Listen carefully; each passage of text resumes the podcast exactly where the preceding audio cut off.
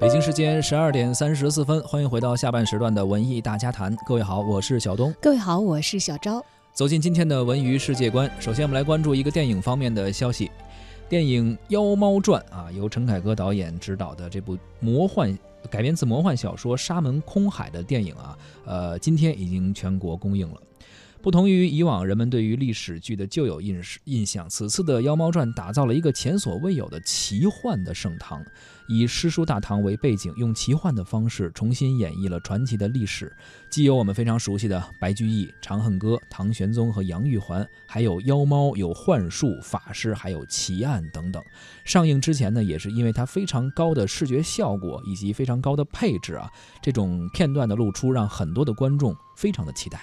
作为一只高贵有神秘感的宫廷的御猫，陈凯歌导演呢，在选择妖猫的演员的时候，对眼睛有着非常高的要求啊。获选的妖猫呢，因为拥有妖气的眼神以及懂得如何跟人交流，成功俘获了导演和演员的心。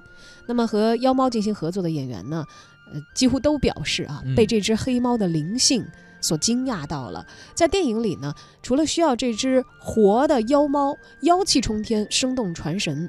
呃，还要求他和人之间有一些这个互动对手戏啊，所以这个对后期也是提个提了很高的要求。这个这些其实要依托现在的特效技术才可以实现的了。对。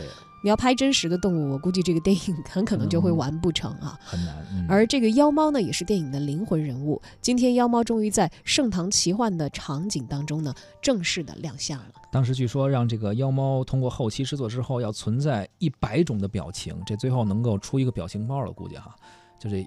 要求有一个有 freestyle 的 猫啊，但是我觉得这个陈凯歌导演可能也是，嗯，怎么说呢？你看猫这个东西吧，啊，它好像就是因为特别灵，总是让大家和一些玄幻的东西啊、奇奇怪怪的东西啊产生一些联想。特别是这个黑猫，黑色的猫就更有这种神秘感。对呀，你像在整个的东亚文化圈里头，黑猫好像都是和一般别的动物是不一样的，不太一样。它甚至是在这个埃及的古代的神话当中都是，呃。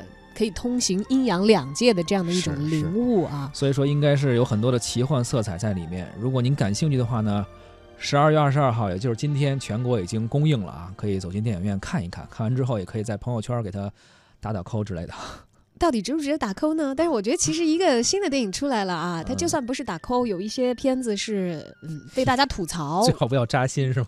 也是很正常的一件事情。行，我们通过一段预告片来感受一下《妖猫传》。你说的这是三十年前的旧事。一只猫不可能活过三十年。你到底有什么秘密想要告诉我们？